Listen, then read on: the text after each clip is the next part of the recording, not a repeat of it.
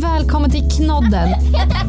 En podd där du får experternas svar på frågor som rör allt du kan behöva veta i småbarnsåren.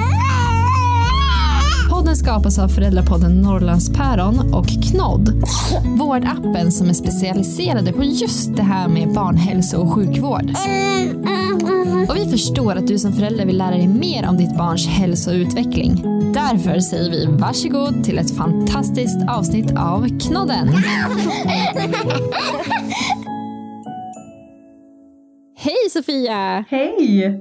Välkommen tillbaka till Knodden! Tack så jättemycket, kul att vara med igen. Ja men det är ju andra gången som vi har dig här nu. Precis, det stämmer. Förra gången så pratade vi lite grann om barnsäkerhet du och jag. Mm. Kan du inte bara snabbt, om det är någon som har missat det avsnittet, berätta vem, vem du är? Ja, precis. Jag heter ju Sofia då och är barnsjuksköterska.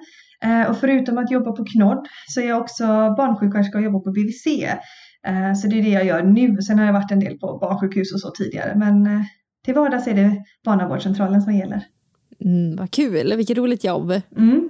Jätteroligt. Och sen tycker jag det är lite roligt för vi pratade ju som sagt om barnsäkerhet förra gången och då snackade vi lite grann om det här rädslan man har som förälder att ett barn sätter i halsen. Precis.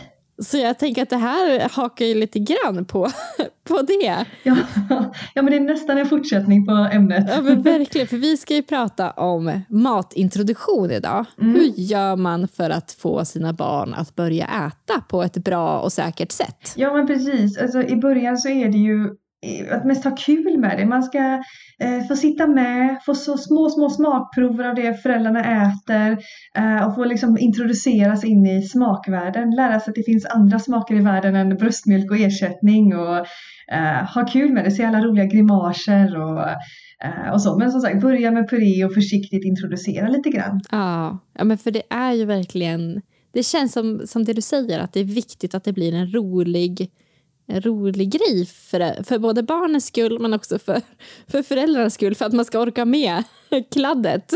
Ja men precis, inte ta det så allvarligt, det ska inte vara några stora mängder. Det, det är mest ett utforskande och, och liksom lärande i att det här är något trevligt. Och så, så att det fortsätter med det även sen när de blir större, det här med att försöka att inte truga och tjata och, eh, och försöka ha måltiden som något trevligt och socialt. Ja men precis. Men om vi börjar lite grann från början när man har en liten bebis där hemma. Mm. När bör man börja introducera riktig mat för barn? Ja, men man brukar prata om att fyra månader är en bra ålder att börja med lite smaksensationer eller smakportioner kan man ju säga. Eh, och då pratar vi kryddmått. Det är bara att de ska få lära sig just det här andra smaker, andra varmt och kallt och konsistenser och lite sådär. Eh, och då räcker det att man Ta lite på fingret eller lite på sked och ger eh, och kan sätta, börja till och med sätta lite på läpparna bara för att se om de slickar sig runt munnen och sådär. Allt är utefter barnets intresse skulle jag säga. Att det finns fyra månaders bebisar som tycker det här är helt fantastiskt och bara vill ha mer och gapar och blir nästan förbannade när de inte får mer. Och så har vi de här som är fyra månader och de skulle inte kunna bry sig mindre om att de får mat. Eh, inget intresse och ingen reaktion. Och då, då kan det vara lite tidigt. Mm, precis.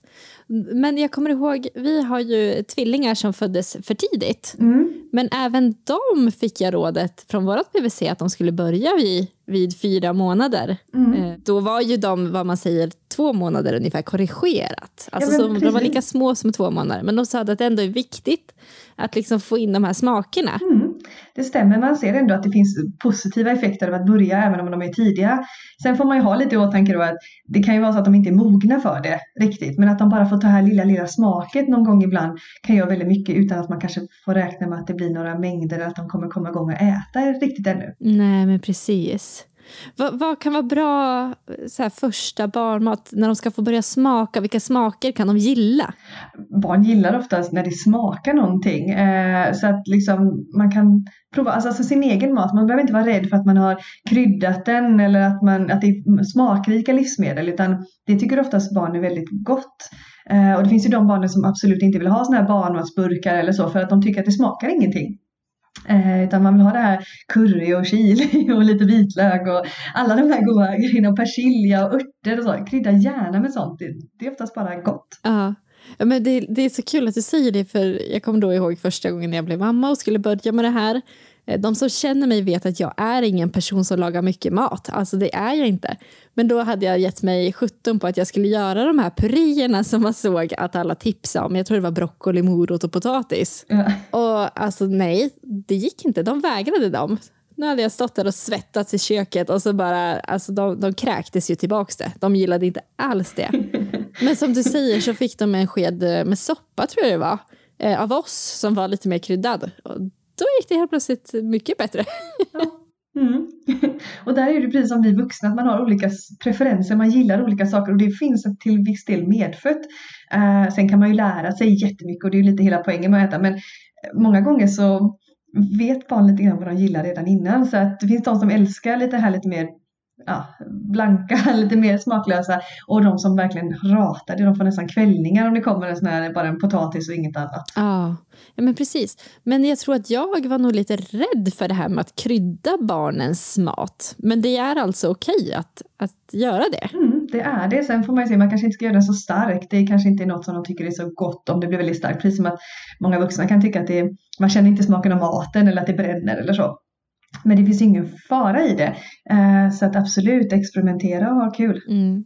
Finns det någon mat som man ska undvika när, när barnen är så pass små? Jo, men det finns det. Man brukar prata om vissa livsmedel då som inte är lämpliga för barn under ett år.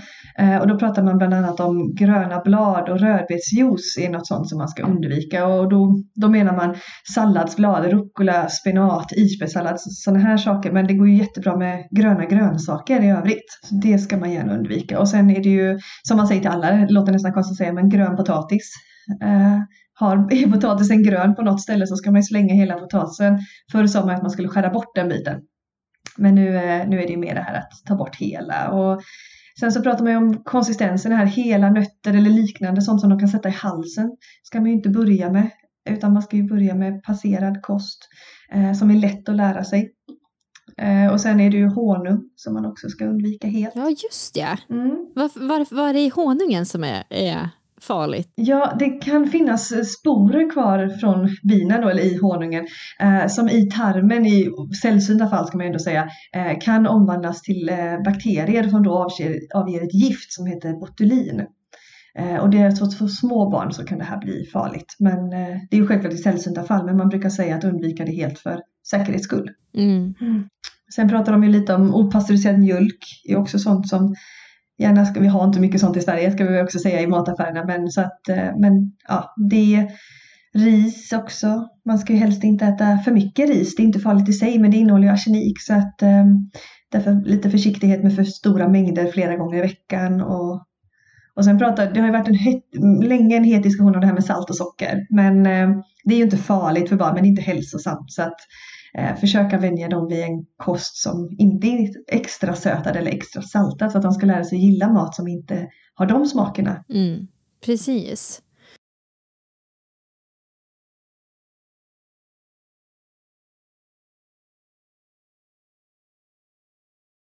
Men det här med att äta tillsammans med sitt barn.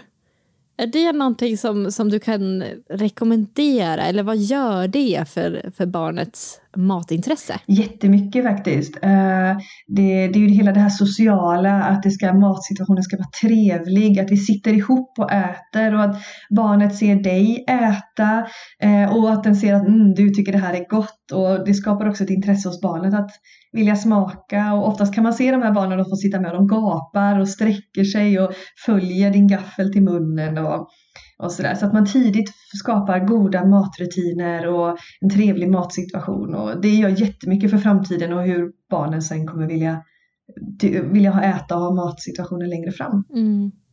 Verkligen, men det, det, är liksom, nu, nu är mina barn lite äldre, de har ju blivit fem år. Mm. Men det är ju fortfarande en, en viktig stund på dagen. Att man samlas, liksom, framförallt då kanske vid middagen. Eh, samlas och tar sig tid och prata och, och umgås kring maten. Ja men precis och därför är det så viktigt att matsituationen är trevlig. Alltså som du säger, man sitter ner, man pratar, man, det kanske är enda gången på dagen man faktiskt träffar hela familjen och bara får sitta ner en stund och ha det trevligt. För sen händer det så mycket mer, det är läggningsrutiner och det är allt sånt som kommer emellan. Um, och att man försöker få det till inte truga, tjata om mat, utan hellre, det får bli som det blir lite grann och försöka undvika distraktioner som ja, men, eh, paddor och eh, leksaker som ska göra att många gånger kan man ju tro att barnen äter bättre om man distraherar dem. Eh, men man ser ju faktiskt att de äter sämre i längden. Så att försöka att ha det som en, ett socialt sällskap. Mm. Mm, verkligen. Och när vi ändå är inne på det här att äta tillsammans mm. så vi snubblade över den här metoden som heter, eller kallas för BLV. Mm, precis. Jag kommer inte ihåg vad det står för. Va, vad är BLV? BLV står för Baby Led Weaning och det är ju en teori om hur man ska lära barn att äta egentligen om man ska dra det ganska kortfattat. Men eh, de tror ju på att man ska eh, inte börja med puréer och man ska inte ha sådana här in, försiktiga introduktioner utan när barnen är stabila, kan föra handen till munnen och så, så ska de få, få bitar, mjuka bitar självklart, men att de stora mjuka bitar som de ska få lära sig äta själva. Och att man inte ska mata barnen utan det ska bara vara, barnen ska bara mata sig själva. Mm, precis. Men när vi började med det här så fick jag ofta reaktionen att men gud är det inte farligt? så att inte barnen i halsen när de fick, jag kommer ihåg att de fick typ eh, korvstavar eh, att hålla i och gnaga lite på. Eh, men, men det är inte det va? Nej, alltså man kan inte se att det finns någon större, om man gör det på rätt sätt självklart. Eh, och då är det det här mjuk mat, gärna kokt mat eller sådana saker i stavar så att de kan hålla det i handen och att det fortfarande sticker ut en bit som de kan eh, bita i eller tugga på. Eh, och sen också att det eh, inte är liksom slant, alltså det inte, får inte vara korvslantar eller morotsklantar eller liksom vindruvor eller så utan det ska ju vara lätt mat att tugga på och greppvänlig och sådär. Så så är det inte egentligen större risk att sätta i halsen än om man får puré. Men eh, rädslan finns ju oftast och eh, man ska ju aldrig låta ett barn sitta och äta själv ändå. Eh, och det gäller ju här med att man behöver ju finnas med och se så att det inte bara trycker in hela bananstaven på en gång utan att det finns lite, man får hjälpa till med takten och så ibland kanske. Mm, precis. När kan man börja med BLV? Ja, det är ju också lite efter barnet skulle jag säga. Eh, precis som det när man börjar med pre och så. Att eh, barnet ska kunna sitta ganska stabilt. Eh, brukar vara ett krav. Att, och att de också ska kunna föra handen till munnen. Eh, för det är ju hela poängen att de ska äta själva. Så att eh, de behöver inte kunna sitta stabilt på golvet. Det är inte så stabilt. Men de ska ändå kunna sitta upprätt i knät eller i en stol med lite uppbullning runt omkring. Kan det vara så att eh jag har för mig att jag läste också att man kunde se att, att den här metoden BLV också kunde ge fördelar med barnets relation till mat, alltså framöver. Ja, men det, det, det säger de ju då att enligt den här teorin så, så, när de får styra matintaget mer själv så tror man att de ändå kan få ett bättre förhållande till mat senare i livet och att de, att de faktiskt får lära sig sin, liksom att eh, styra sin aptitkontroll. Vi vill ju, och det är därför vi säger annars oavsett om man gör det här eller ge mig på det, att det är viktigt att barnet, när barnet visar att den inte vill ha mer så är det färdigt. Och att man får lita på att friska barn äter om de är hungriga. Och I den här teorin är det ju verkligen tydligt att eftersom barnen bara ska äta själva så kommer de äta så länge de vill och när de inte vill ha mer så slutar de. Och det är ju det vi vill ta med barn till vuxenvärlden, att man äter när man är hungrig och vi äter inte om vi är mätta, då är det färdigt och sådär. Så att det ser man ju att de, att de barnen kan få väldigt god aptitkontroll. Precis. Och behöver man, jag, jag, jag skäms lite ibland när jag säger att vi använder BLV för att det finns ju de som verkligen är jättestenhårda på att det ska vara Alltså att allt ska vara eh, greppvänligt. Eh, mm. Vi gav ju då till exempel gröt på, på kvällarna eh, i, i, med sked. Mm. Eh, man kan göra grötpinnar har jag läst, men som sagt jag är ingen stor matlagare så jag gjorde inte det. Eh, men är det någon fara att blanda liksom efter vad som passar barnet och familjen? Absolut inte. Eh, jag tror att det är ganska vanligt att det är faktiskt så man gör. Eh, men då, som de säger då, de som kör, verkligen kör strikt BLV så är det ju inte det man egentligen gör då eftersom hela teorin går ut på att det ska bara vara det. Men det, det funkar jättebra att kombinera och eh, det är liksom Ibland passar det jättebra för barnet att sitta och äta själv och det funkar bra och ibland så behöver man kanske vara där och hjälpa till och mata och sådär. Så att eh, gör det som känns bäst för en själv och hitta den rutin och rytm som passar för er och för barnet för den delen. Det kan ju vara väldigt varierat hur mycket man vill ha så. Men nej, det finns inga, inga nackdelar med att blanda. Nej. Nej, men det, det, jag, jag upplevde för våran del i alla fall att det, att det gick bra. Jo men det säger man. Att det, det, vissa har tyckt någon gång, har jag läst, att, det, att man har varit rädd att de ska sätta ner i halsen för att de ja, får blandat. Men barnen lär ju sig det också. Så att eh, jag skulle säga att det inte är, det är ingen fara att blanda. Mm. Du, du har ju nämnt lite grann vad som kan vara bra eh, BLV-mat, alltså att tänka på att det ska vara kokat och mjukt. Har du mm. några förslag på, på maträtter som man kan börja med? Ja, men precis. Det finns hur mycket som helst egentligen. Men kokta grönsaker, eh, kokta rotfrukter eller så här, och rotfrukter i ugnen som har blivit lite mjuka. Eh, och potatis i stavar och pasta och fisk och leverpastej och blodpudding är bra produkter om man vill ha lite mer järn och så också som man rekommenderar till barn över sex månader. Då behöver man komplettera med järnberikade produkter. Och vill man då inte ge gröt eller välling så är ju leverpastej och blodpudding jättebra produkter för att tillgodose sig det behovet. Mm. Ja, blodpudding var en favorit hemma. Det var det? Ja, ja oh ja. ja, till många vuxnas förtret så kan det faktiskt vara något som barnen tycker är jättegott. Yep.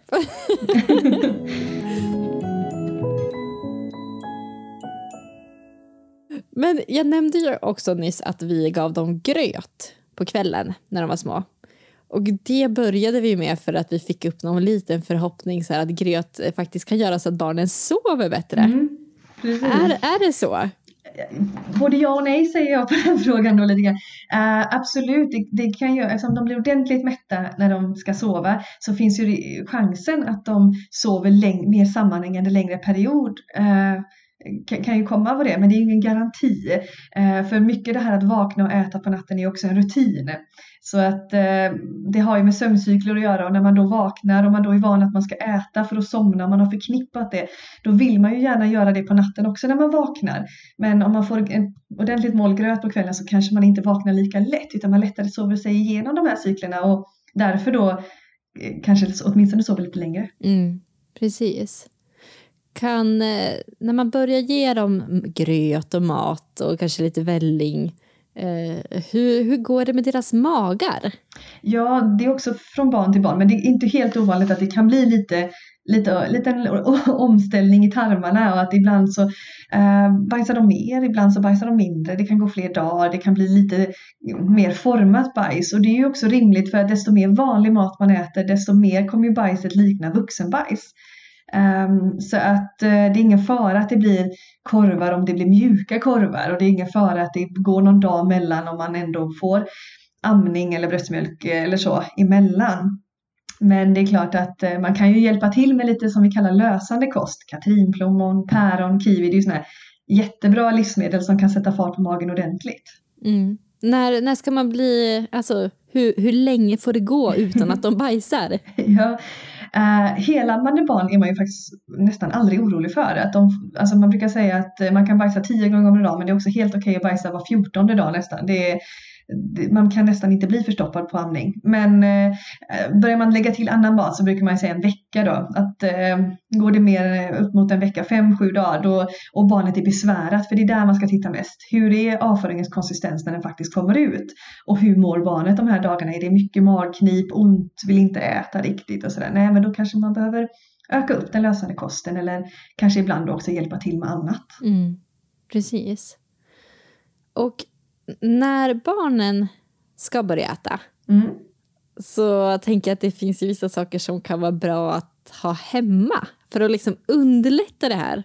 Eh, vad, vad, ska man tänka på att förbereda? Ja, eh, någonstans att sitta kan ju, kan vara bra. Man kan ju börja att sitta i föräldrarnas knä och sådär. Så det är kanske mer när man ska börja äta mer, lite mer mängder själv och sådär. Men en bra matstol, en stabil matstol skulle jag säga är något som är ganska bra att ha.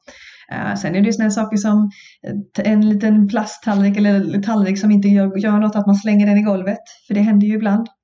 Eh, och så en liten barnbestick som är mer anpassade både för att de ska kunna hålla ordentligt i dem men också de ska passa munnen och inte göra ont och sådär. något att dricka ur, man vill ju gärna att de dricker vatten när de börjar äta. Så då behöver man antingen flaska eller pipmugg eller lite så var beroende på vad barnet gillar. Och Mm. Sen är det ju som du säger, det här det blir ju kladdigt. Mm. Det blir det. Så att eh, haklapp och det finns ju till och med såna här bra, eh, nästan som är som en tröja nu som man verkligen ända ner på armarna. Och, ehm, underlägg på bordet och även underlägg under stolen är inte helt fel för det, det, det ska kladdas. Det är liksom hela poängen. Barn utforskar med alla sina sinnen. De vill känna på maten och kladda lite med den, titta, lukta. Eh, så det är bara bra om det blir lite kladdigt. Det är bara positivt för utvecklingen. Men man får ju städa lite mer.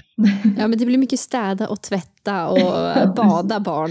Ja, men lite så. Och liksom, ibland är det bara så här, ska man äta några kläder, ta av alla kläderna, sitta och äta i blöja så behöver man inte tänka på det utan eh, då kan man få kladda lite. Ja men verkligen, nu när du säger det så, så gjorde vi ja, men i princip alltid. Man lärde sig ju det att så här, det är ju enklare att bara låta dem äta i blöja och sen ställa dem i duschen.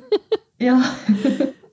ja men, och jag tänker du som hade två tvillingar också i samma ålder, det måste ju blivit en hel del kladd när Ja, man men har två verkligen. samtidigt. Ja, alltså en av de bästa bilderna jag har på mina tvillingar, då kanske de är strax under året och så sitter de i sina matstolar eh, och så har de satt gurkor, så här gurkskivor på hela magarna Ja. liksom. så att de testade det. Mm. Så att det är, men det är, det är faktiskt väldigt kul om man tar sig tiden och sitta med, som vi pratade om i början, och titta och liksom leka med dem. Äh, men det är otroligt häftigt. Ja, och så självklart ska man ju göra, försöka göra det här när barnen är liksom inte är trötta, eh, kanske inte vrålhungriga varje gång heller, i alla fall inte i början, utan att det ska finnas lite nyfikenhet och glatt humör i det också, så att man inte gör det när man är jättetrött på kvällen och det finns ingen energi. Och, Ja, men det är ju faktiskt jättebra att tänka på. Att det behöver inte vara för att mätta, mätta magarna i början. Nej men precis, det är bara för att man ska lära sig få in tekniken. För det är faktiskt en helt annan teknik att äta vanlig mat än att amma eller få äta på flaska. Så det tar ett tag att få till så att man kan inte räkna med att det ska genom mättnadskänsla utan man ska ju fortsätta att ge bröstmjölk eller ersättning som huvudmål. Det här ska ju vara små smakprover bara. Det blir ju långt, lite senare som det börjar faktiskt ge någon mättnadskänsla och bli lite större mängder. Ja, men precis. Men kan det störa om man, om man nu gärna vill fortsätta amma sitt barn? eh, kan, kan det här störa amningen på något vis? Att man börjar ge dem eh, mat? Nej, inte i små, små smakprover är helt okej. Okay. för då är ju verkligen, de blir inte mätta på det och det ger inte den mängden. Men självklart får man ju räkna med att när man successivt ökar upp mängderna så kommer de ju amma eller äta mindre ersättning. Eh, eftersom de börjar bli lite mätta då. Men det är ju inget som stör. Man kan fortsätta att amma och ge ersättning hur, hur länge man vill egentligen. Utefter det. Det beror ju helt på hur mycket man ökar upp mängderna och hur många mål man byter ut så småningom. Mm, precis. Men finns det någon gång, eh, för du sa ju det att amning och ersättning ska man ju faktiskt erbjuda. Hur, hur länge ska man erbjuda det? Alltså som, som liksom huvudmål. Ja, men eh, enligt de europeiska riktlinjerna, det, WHO skiljer sig lite men världen ser ju väldigt olika ut. Men enligt de europeiska riktlinjerna så säger man sex månader. I sex månader vill man att eh, amning eller ersättning ska vara huvudfödan men att det är helt okej att börja med smakprover från fyra månader. Mm, precis. Och finns det någon gång då man faktiskt, eh, då barnet faktiskt verkligen behöver få i sig mat istället för bara eh, bröstmjölk eller ersättning? Mm, ja, från sex månader ser man faktiskt att barnen behöver annan mat för att tillgodogöra sig, till exempel järn. Då, eh, då behöver barnet börja få i sig järnberikad kost och det, då räcker inte amning eller ersättning till. Nej. Så att då, då ska man ju verkligen se det som komplement till varandra. Ja men verkligen så, det ena utesluter inte det andra. Och, eh, amning är jättebra och fullgod näring de första sex månaderna men sen behöver man börja komplettera. Men hur mycket man kompletterar, det är det som är individuellt. Och lite också efter barnet, som sagt det finns de här barnen som bara älskar det här. Och, och då kanske det blir ett barn som så- successivt ökar upp mängderna lite mer. Och så kanske när de är sådär 8-10 månader faktiskt själva väljer att nej men nu vill jag inte amma mer, nu, nu vill jag bara ha vanlig mat. Att de ratar det. Och, och då, men då sker det oftast ganska naturligt. Jag har ju också fått in lite frågor från våra lyssnare kring det här ämnet. Ja, Eh, och en fråga som jag fick in många som ville veta, det är ju det här, hur ska jag få mitt barn att äta en allsidig kost? ja precis. Så det inte Eh. bara blir pannkakor och makaroner. Nej, vilket oftast brukar vara en väldigt bra favorit. Ja. Men alltså, man brukar säga man får vara lite kreativ här. Eh, alltså, vissa, vissa barn älskar ju det här och då är det inga problem. Men eh, man kan ju vara lite lurig. Alltså, man kan ju... Göra smoothies kan många barn tycka är jättegott och roligt och då kan man ju också lägga ner lite spenat och lite grönsaker och lite sånt tillsammans med hallonen och melonen och allt det där som gör att det smakar så att de får i sig det också. Och köttfärssås brukar vara en sån rätt som alla barn mer eller mindre tycker är väldigt gott trots att det är en röra. Och där kan man ju hacka ner och få med en hel del om man gör det redan tidigt så att barnet är van vid att det ligger de här små gröna grejerna i den också. Eh, sen föregå med gott exempel. Eh, ha alltid grönsaker på, framme på bordet och visa barnet att du vet mm, vad gott det här var. Och liksom att, så att den så småningom kanske blir nyfiken på att testa och kanske bara vill lukta till en början eller känna lite på den och sen så småningom så kanske man vågar prova och, och sådär. Så att, eh, men man, man ska inte vara orolig för att det blir enformigt i perioder. Det, det blir det och det är inget som avgör det i långa loppet eller för näringsbrist eller så utan de brukar peta i sig lite här och var och går de på förskolan så av någon anledning så äter man oftast väldigt mycket bättre på förskolan. Oh ja. Där äter man sådana saker man aldrig skulle titta på hemma. Eh, och lite så här, och det, det är väldigt vanligt, både frukt och grönsaker och fisk och mycket sånt som vissa barn kanske ratar hemma. Det går ner utan problem på förskolan. Varför är det så? Alltså, va? Jag, ja, ja, men jag tror det är mycket det här att man sitter, de ser alla andra barnen äta. Det, det, det är bara det, det, finns inget det här att man vill kontrollera sina föräldrar lite. Man vet att se vad sina, man ser tydligt i den här åldern och barn är jättesmarta på det. Att oh, mamma vill väldigt gärna att jag ska äta den där saken. Så om jag låter bli med det så blir det lite, lite trots i det hela. Och på förskolan finns det liksom ingen tvång. Det är ingen som kollar dig. Du, du äter det du äter och sådär. Ja, men du, ett, ett trick jag kom på när du sa det här liksom med jag menar, att man får stoppa i lite här och där. Det är också med våra barn så brukar vi nu innan middagen sätta fram grönsaker, alltså i stavar eller eh, någonting som de kan gå och tugga på eh, innan de får själva middagen, för då slinker det ner mycket bättre. Då äter de liksom allt, för att då är de hungriga också på ett annat sätt. Ja men precis, de är hungriga och det ser lite trevligt ut med de här stavarna och, eh, och lite sådär. Så att det är ett jättebra tips att göra faktiskt. Det kan vara här små cocktailtomater i skivor eller Precis. även frukt. Alltså äppleklyftor kan vara så mycket roligare att äta än ett äpple.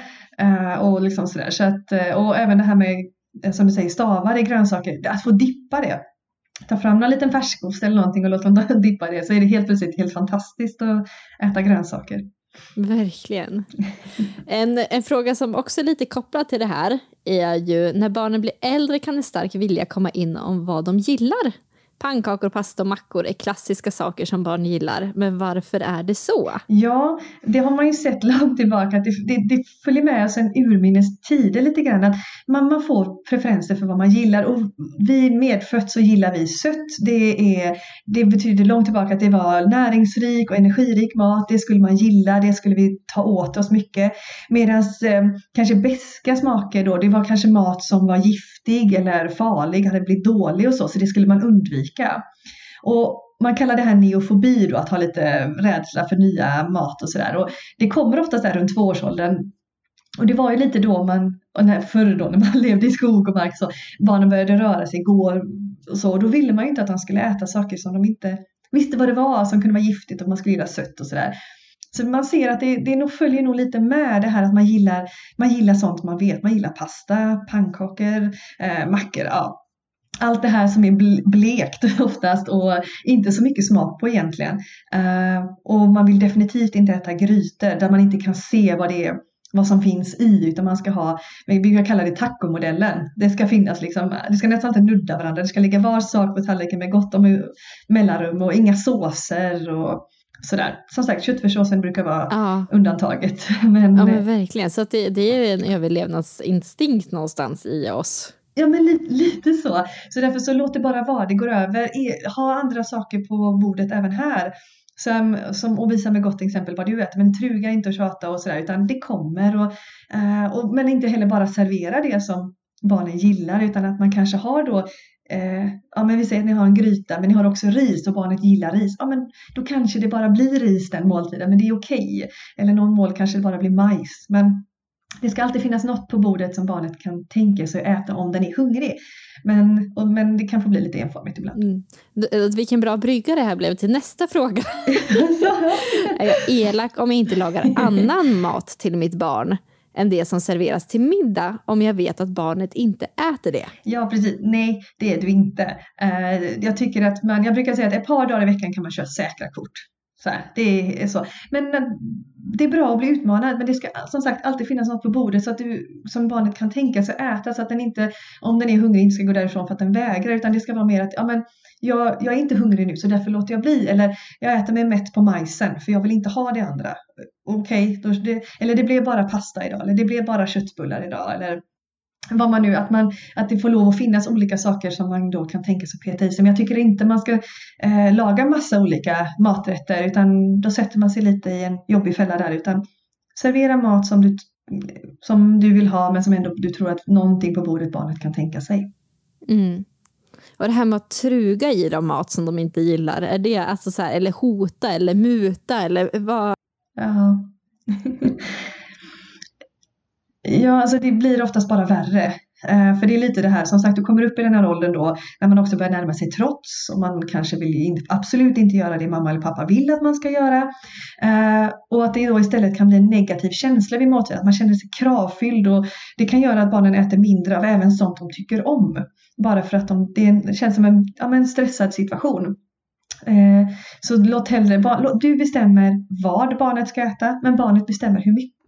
Eh, och på så sätt då så kan man få den här tidkontrollen hos barnet också, att barnet äter om det är hungrigt men äter inte om den inte är det. Och barn äter inte som vi vuxna gör, många blir väldigt frustrerade över det. Eh, de har oftast något som kallas ätardagar. De äter jättebra en dag. Man tänker yes, åh vad bra, det gick super idag. Och sen går det tre, fyra dagar när de bara petar i sig. Det blir ja, en tugga på mackan där, en sked på yoghurten där, en, två pastabitar, en korvbit och sen är de nöjda. Och så blir man jättestressad och sen kommer den här fjärde, femte dagen och så äter de jättebra igen. Ja. Ja men alltså ja, där sätter du verkligen fingret på något. Det är så svårt att laga mat till barn. För ena dagen, vi som har tre barn hemma, ena dagen är maten, alltså då räcker det knappt. Alltså då är det sopslut och så gör man lite mer nästa gång. Och då har vi hur mycket som helst kvar för då äter de ingenting. Även fast det liksom är samma maträtt. Så det, ja men så är det verkligen. Ja, och de behöver inte äta som vi heller. Kropp, deras kropp klarar att göra på detta sättet och därför ser man att på lång sikt så får de i sig det de behöver. Under en vecka eller två veckor så blir det bra. Uh, och de behöver inte heller äta som vi gör. Vi, vi, vi äter var fjärde timme för att hålla humöret upp och vi blir hungriga. Vi behöver äta bara tre, fyra gånger per dag. Och det behöver de inte heller. De kan äta jättebra till frukost och lunch och sen klarar de sig resten av dagen. Då blir det det här peta till middag. Och går man också på förskolan så äter de ju ganska de är erbjudna mycket mat. Det blir ju oftast kanske man äter frukost där och sen får man något fruktmellanmål och sen är det lunch och sen är det mellanmål och då har, man, har man då ätit hyfsat bra på fyra tillfällen där då kanske man inte är så noga med middagen sen när man kommer hem. Mm, men precis. Någonting som du nämnde lite kort förut som jag också fick en mm. fråga om är ju såklart det här med socker. Att det mm. är ju verkligen en het debatt eh, om ja. hur mycket socker och eh, hur socker påverkar barn eh, och hur man ska tänka och förhålla sig kring det där. Vissa är ju verkligen eh, stenhårda eh, med, med mm. socker överlag eh, och vissa är det inte. Men, mm. men frågan blir ju då, hur påverkar socker barn? Ja, eh, alltså det man vet med säkerhet är ju att det inte är bra för tänderna. Där kan man ju börja. Um, och då pratar vi mycket sötade drycker speciellt som är farligt för dig, eller det här småätandet. Eh, men sen är det ju så också att vi äter mat på ett helt annat sätt än vad vi gjorde förr, vilket våra kroppar har successivt hunnit med i utvecklingen, men inte fullt ut heller, vilket gör att man kanske idag äter mat som man, det här som man kallar det sällanmat, det man åt vid speciella tillfällen. Det kanske kan vara en ganska ofta man äter det idag. Och vi har också väldigt mycket sötade livsmedel. Det ligger mycket socker i fruktyoghurt, vissa müslisorter, flingor, eh, mackbröd. Vi kan se att det finns jättemycket socker i. Och då även grovt bröd som man tänker nu köper jag nyttigt bröd med mig hem. Och så tittar man egentligen på innehållsförteckningen så är det jättemycket socker i. Eh, så att det ser man att det påverkar ju också barnens eh, vikt och, och, att det finns en ökad risk för övervikt om man äter mycket sötade produkter. Och det är ju farligt för att man vet att små barn som får en övervikt har väldigt, eh, om man fortsätter sen ha övervikten så kan det ge stora hälsorisker redan vid 20 års ålder. Att då har man både diabetes, hjärt-kärlsjukdom och mycket sånt där som vi eh, och det är så mycket enklare om man upptäcker att man hamnar där, att man börjar luta åt det hållet när man är liten så är det så lätt att ändra för det är föräldrarna som köper hem och det är föräldrarna som styr vad barnen äter så man kan mycket snabbare och enklare ändra kostvanorna för att utan att barnet märker någonting och ens reflekterar över det. Uh, till skillnad om man, barnen är stora, tio år uppåt, så blir det oftast ganska känsligt och påtagligt att man, man gör förändringar i kosten. Mm. Man är van vid, vid vid en mat då liksom. Ja men precis och då har man också börjat tänka och känna och att det kan vara väldigt jobbigt att man helt plötsligt då ska börja begränsas och, och sådär. Man förstår så mycket mer då än om man är tre och bara gör ändringar i kosten. Mm, precis. Så eh, man ska alltså se till att läsa lite på förpackningen vad det är man köper. Ja, och allt med måtta skulle jag säga. Det är inte så att man på något sätt inte ska ha fredagsgodis eller lördagsgodis när barn blir stora nog att förstå vad det är och att man kan unna sig någon fika ibland för att man har något mysigt tillfälle och sådär. Det är självklart. Men att man ändå tänker att innan barnen förstår konceptet godis och vad det är och så brukar de oftast vara väldigt nöjda med favoritfrukten eller ja, något sånt där. Att man behöver inte lära dem att äta godis och kakor och sånt innan de vet vad det är. Eh, och sen att man har då kanske rutiner för hur ofta äter vi det här och i vilka mängder och sådär. Och det är mycket lättare med första barnen än med andra barnet ja. att hålla dem ifrån det kan jag säga. Gud ja, definitivt. Det är så här, första barnet finns ju de som liksom, ah, inte innan två års ålder så har de aldrig ens smakat på glass och godis och så kommer småsyskonen och de är liksom över år, knappt året innan de har liksom full koll på vad det är för någonting. Och, Nej, men alltså, jag tror våran lilla syster Unni, mm. hon fick alltså en glass uppstoppad i munnen när hon ja. var kanske fem månader. Ja men det är ju det. Och man har snälla stora syskon då som tycker, åh vill du smaka, det här är jättegott. Ja. så så att det, det, det blir ofta så, första barnet är man mycket striktare och det är enklare också att vara strikt striktare och sen så det, det blir något annat när man får fler barn. Men det är också okej. Okay. Men som sagt, håller man då allt med måtta så, så är det ju ingen fara. Nej. Vad skulle du vilja skicka med till föräldrar som ska påbörja den här matintroduktionen nu? Ja, men att ha kul med det. Verkligen. Att eh, eh försöka att inte vara så oroliga för eh, sätta halsen och så ändå. Var med. Och barn har en väldigt bra kräkreflex. Den sitter väldigt långt fram på tungan. Vilket gör att de kan kvälja sig och ulka lite så här när de äter utan att de faktiskt egentligen har satt i halsen. Utan det är bara att kräkreflexen slår till ganska tidigt. Eh, och att det är helt okej. Okay. Det kommer bli lite sådana situationer men det är inte farligt. Verkligen.